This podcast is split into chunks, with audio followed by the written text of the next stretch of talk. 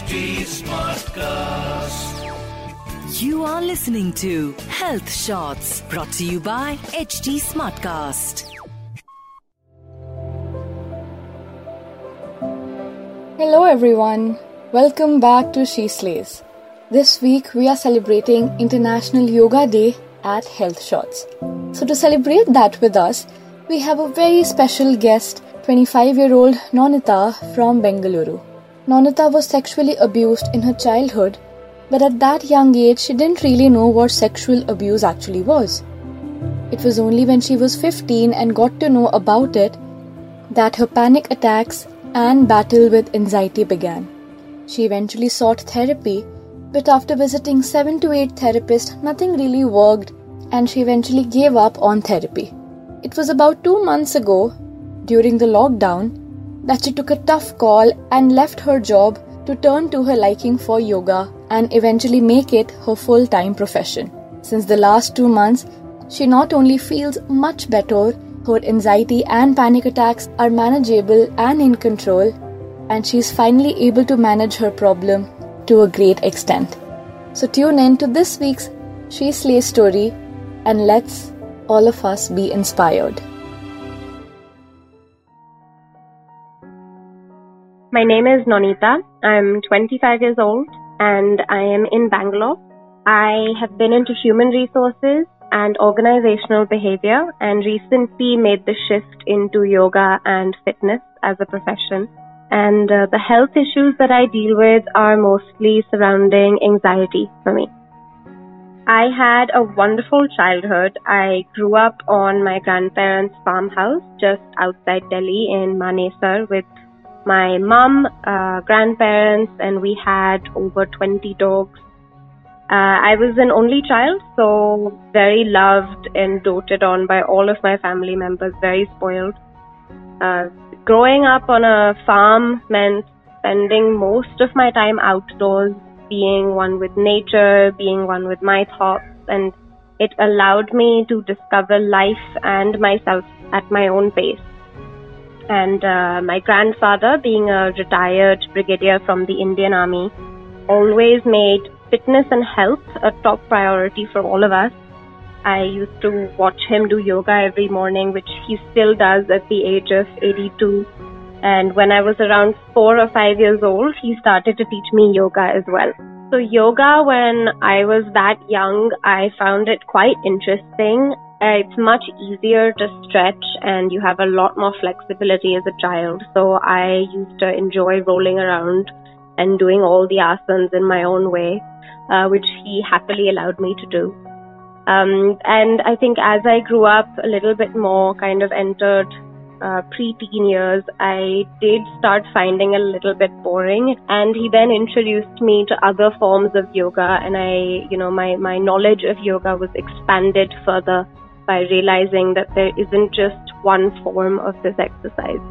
There was a slightly darker side to my growing years as well, uh, in the form of sexual abuse. At the time, I didn't really understand how wrong it was, why it was wrong. But as time went by and I grew older and was more informed, the realization of what had happened started to affect me. Um, so though I was always a private person, a bit of an anxious child, I was outgoing and quite trusting. But the slow realization of what had been done made me retreat further into myself and my bubble and my comfort level. And I became a very bitter and angry child. I was, and I lost a lot of the trust that I have in people. I started generalizing my hatred and I was full of a lot of anger, a lot of rage that was very unexplained. I didn't fully understand why I felt, you know, so bitter and so hateful. And I lost all my trust. I, to this date, struggle with trust issues as well as anxiety issues that stem from um, sort of realizing what had happened at that point in my childhood. One thing that still triggers me uh, to date is personal space.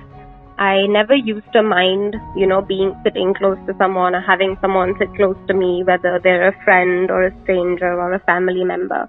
But since that incident and since realizing what that incident meant, I have always had issues with my personal space being invaded.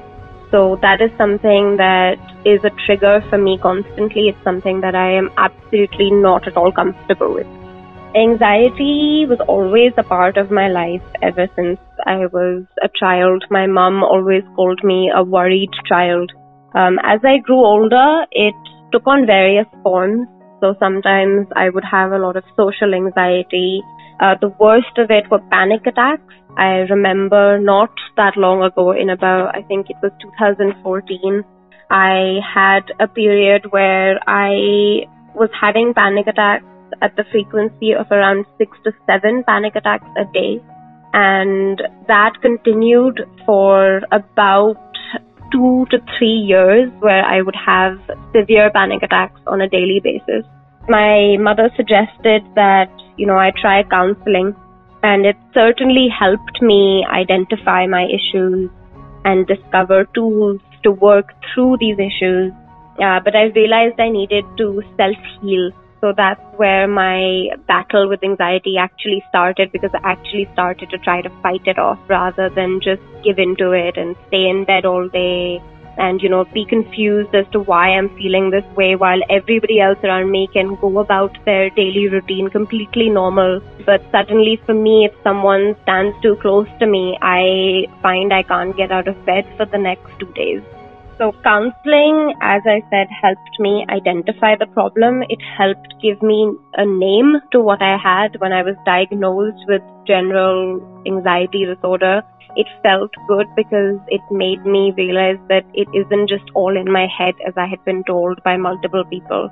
It was something that was uh, sort of abnormal. It shouldn't have been like that.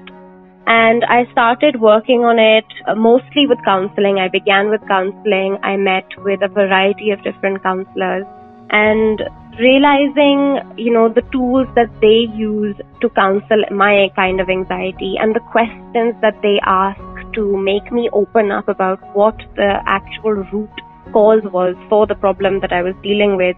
I then realized that a lot of my battle with anxiety would have to be with myself so I realized I needed to self heal, which I am doing every single day to this day. And it is hard, and there are days where I have to force myself to confront my demons, even though I might be getting up and going to work. Um, but it's very rewarding, and it has helped me truly discover myself. And a big part of my self healing is movement, which um, in my case translates to yoga and fitness. Exercise has always been an essential part of my daily routine. So when I was a kid, I would go horse riding, I would play golf, I was into various sports. I find it resets my mind.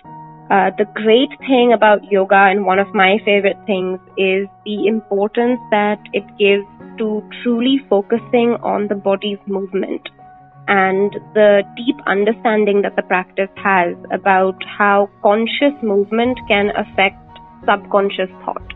I was always very confident that the corporate life was for me. And when I joined my first job in human resources as a recruiter, I was 100% ready to climb the corporate ladder. I had dreams of becoming a, you know, a human resource manager. And uh, it, I realized quite early on into this career that perhaps this is not what is cut out for me in the long run. The reason for that being, unfortunately, the fact that mental health is not given a lot of importance in the corporate world. So, realizing this, I started getting into psychology. I revisited the specialization in psychology that I had done in my last two years of school and I did a course on organizational behavior. And through this, I tried to include the importance of mental health in the workplace, especially since I was in human resource, which is the department that would be in charge of that.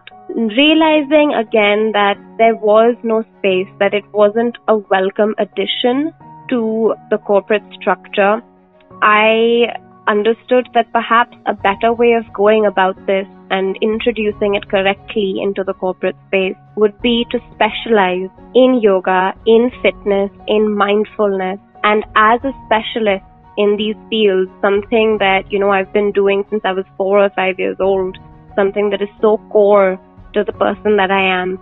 Being a specialist in that, having studied that, having trained in that, and then bringing it into the corporate space would be a greater way of, you know, getting more success in there. During this lockdown where everyone is desperately trying to hold on to their job, I decided to leave my job. And I thought, what better time than now when I have the time to really truly reflect on what it is that I want to bring into this world as a person and what really motivates me to get up. What do I do when I have a horrible day? And I realized that it all comes back to fitness and yoga for me. So I did leave my job. It was a very scary decision. I do not have a monthly paycheck coming in. However, I have been focusing on studying and training for yoga, which has given me a lot more insight as earlier I was only doing it as something I have been taught by my family members, not really pursuing it as a career, not really looking into the science behind it, which I am now doing. So it gives me a whole other dimension about yoga and I've understood it at a much deeper level. And it's something that I am absolutely enjoying. I realize now moving out of the corporate space just how uh, toxic it was turning out for me and just how much that motivates me to get back in there and help people who might be like me, who might be struggling with anxiety, depression, other mental health issues, and that may be being ignored by the corporate space when there's so much room for people like this. And at the moment, I am practicing Raja Yoga, which is the traditional form of yoga, which I have practiced my whole life, as well as Power Yoga, which is a more high intensity fitness training. And these are the two that I would be mostly focusing my career on. My message to everyone would be take time out to truly discover yourself explore your mind, learn about your body, you know, get up close and personal with yourself. I use yoga and I have always used yoga to do this because I find that it is a perfect blend of mindfulness and fitness. And when you are doing the yoga poses, the asanas slowly, and you are also meditating while you are doing this, you will find automatically a connection between your mind and your body. And that simple act, even the simple act of breathing, which is a huge part of yoga, brings your focus into yourself. And that is where discovering yourself begins from. Understanding how your body moves, understanding the simple act of taking a conscious breath in and exhaling. So please take your time. This is a great time to really you know, find yourself, discover who you are as a person. You might stumble upon a few unpleasant thoughts or memories, but I can promise that you will come out the other side a stronger, more independent, and more decisive person who really knows you for you. I hope that you find your inner peace and I hope that you find yourself in all of this madness and all of this chaos, which is equally beautiful a very happy World Yoga Day to every single wonderful being out there. So, this was Nonita's story. Wasn't her story the perfect one to celebrate International Yoga Day? Well, if one thing Yoga Day teaches us is that our physical well being and our emotional and mental well being is sacrosanct and above everything else that we wish to achieve in this life. So keep listening to all the powerful stories that you can find on She Slays only on Health Shots or your favorite audio streaming platform. Because here, only and only our health is wealth. This is Chaya Abbas, your host, signing off for the week. I'll see you next time with another story. Till then, take care of yourself and happy yoga to you. You were listening to Health Shots brought to you by HT Smartcast. HT Smartcast.